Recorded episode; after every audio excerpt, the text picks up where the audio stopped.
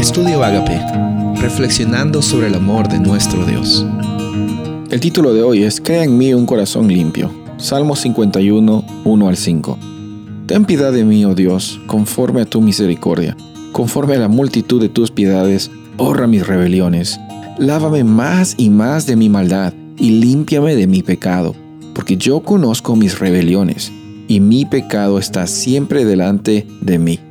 Contra ti contra ti solo he pecado y he hecho lo malo delante de tus ojos, para que seas reconocido justo en tu palabra y he tenido por puro en tu juicio. He aquí en maldad he sido formado y en pecado me concibió mi madre. Salmo 51 es la respuesta de David al ser confrontado por Natán. Natán le dijo a David que él era una persona que sí, lastimosamente, no había actuado con rectitud al intentar esconder el embarazo de Betsabé, al mandar prácticamente matar a su esposo Urias y al tratar de ocultar todo eso para que la gente no piense nada malo de él.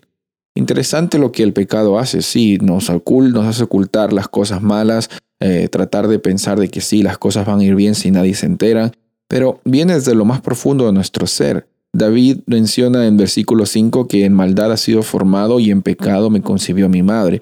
Con esto no está diciendo en primer lugar que las relaciones sexuales son pecaminosas y tampoco está diciendo que sí, la, eh, es pecado tener hijos. Está hablando de la condición pecaminosa del ser humano que está en rebelión con la, el carácter de Dios, que está en rebelión con la verdad, que está en rebelión con el bien.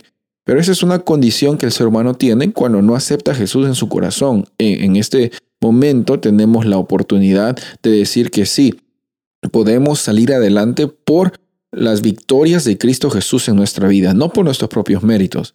David entonces está enfatizando aquí de que sí, él había eh, actuado en rebelión abierta contra Dios, él había tratado de que su eh, concepto de bien y el mal sea la realidad y él estaba tratando de egoístamente eh, ocultar todas las cosas malas para que él piense que no tenga consecuencias y simplemente pueda vivir su vida como si nada hubiera pasado.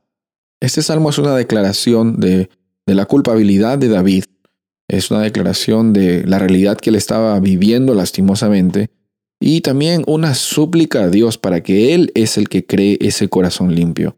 Tú no vas a crear en ti un corazón de arrepentimiento. Él, incluso el arrepentimiento, viene cuando la disposición del ser humano está en que Dios llene sus vidas.